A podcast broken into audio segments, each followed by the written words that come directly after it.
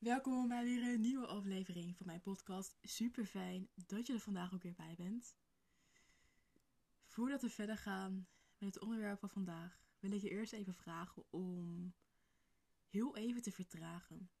Om te ontspannen op de plek waar je nu bent. Misschien ben je thuis, misschien ben je op het werk, ben je onderweg, aan het wandelen, aan het sporten, in de auto. Waar het ook is, adem een aantal keer diep in en uit om vanaf dit punt ook de vertraging te kunnen voelen. Om te voelen van, ja, ik kan vertragen, ik kan ademhalen en door mijn ademhaling kan ik rust vinden. Kan ik op elk moment dat ik het nodig heb en dat ik het voel terugkomen naar mezelf, maar ook vooral naar mijn eigen ademhaling. Want uiteindelijk kan je doorrennen kan je meegaan in alles wat je ziet op straat, op social media, om je heen. Maar waar is nou echt dat moment van jou? Waar is het moment dat jij voelt: dit is van mij? Ik ervaar mezelf, ik voel mezelf en ik voel ook dat ik in contact sta met mezelf. Ik ervaarde dit vanochtend zelf ook even toen ik besloot om mijn telefoon aan de kant te leggen in de ochtend. Om eerst mezelf te zien. Om eerst mezelf te voelen en te ervaren. Door meditatie, maar ook door even stil te zijn. Door te schrijven. Door mijn dankbaarheid te voelen. Want uiteindelijk kan je overal in meegaan. Maar is dat ook echt wat jij wil, wat je nodig hebt? En dat wat jij nodig hebt, daar waar jij behoefte aan hebt, jij bent de enige die dat jezelf kan geven. Dus geef het jezelf maar. Voel wat, wat jouw behoefte is en hoe je daar als jezelf en als moedig persoon in kan vervullen. Alright. Waar ik het vandaag met je over wil hebben is een stukje kind zijn. Is het innerlijk kind in jou. Als kind zijn we allemaal op deze wereld gekomen.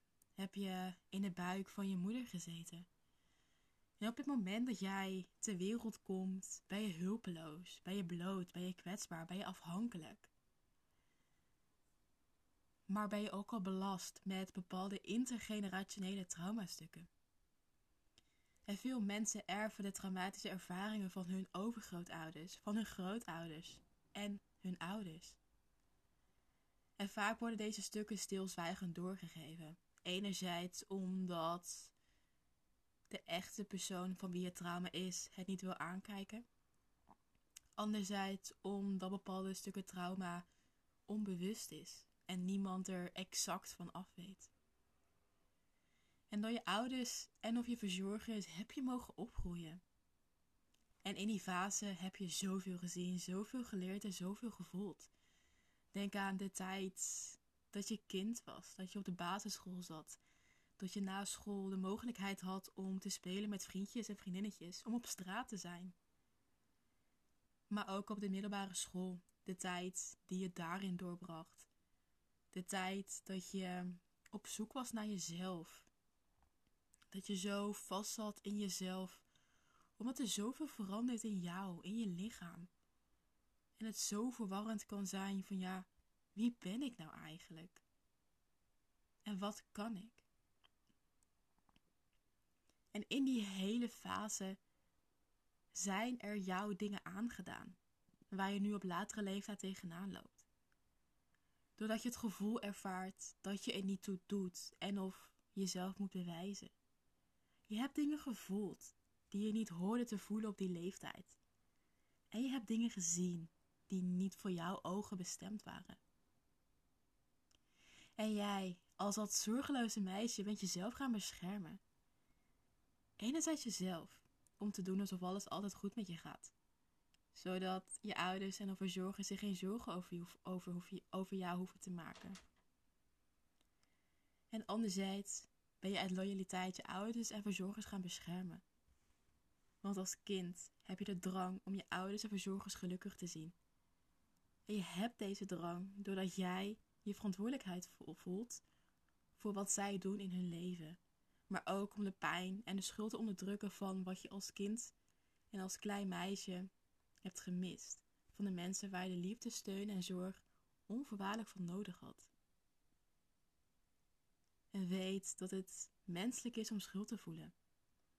Dat het menselijk is om schuld te ervaren voor datgene wat je vroeger zo graag had willen krijgen, maar niet hebt gekregen. Je mag gaan huilen, je mag boos worden en je mag gefrustreerd zijn. Weet dat het niet jouw schuld is om iets gemist te hebben in je leven, maar ook in je opvoeding. Het is ook niet jouw schuld dat je ouders verzorgers pijn met zich meedragen.